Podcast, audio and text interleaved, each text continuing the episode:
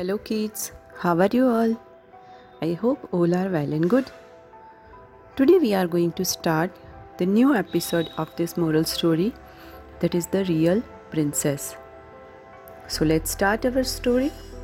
There was once a prince who wished to marry a princess, but he said she must be a real princess.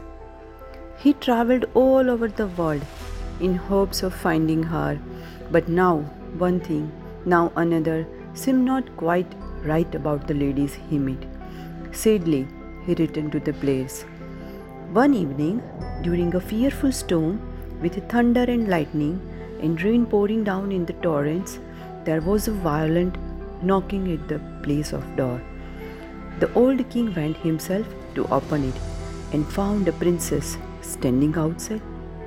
She was in a sorry state, with the rainwater dropping from her hair, but she said she was a princess. So we shall soon see, said the old queen mother, and said she went to the guest bedroom and took off the covers. She put three little dried peas on the bed sheets and they laid twenty mattresses once upon the over three peas and put 20 feather beds over the mattresses. On these, the princess was to pass the night. Next morning, the queen asked how she shed, how she had slept. Oh, very badly, she replied. I have scarcely closed my eyes the whole night, though I had something hard under me, and it hurt me so much that I am black and blue all over, so I couldn't sleep properly.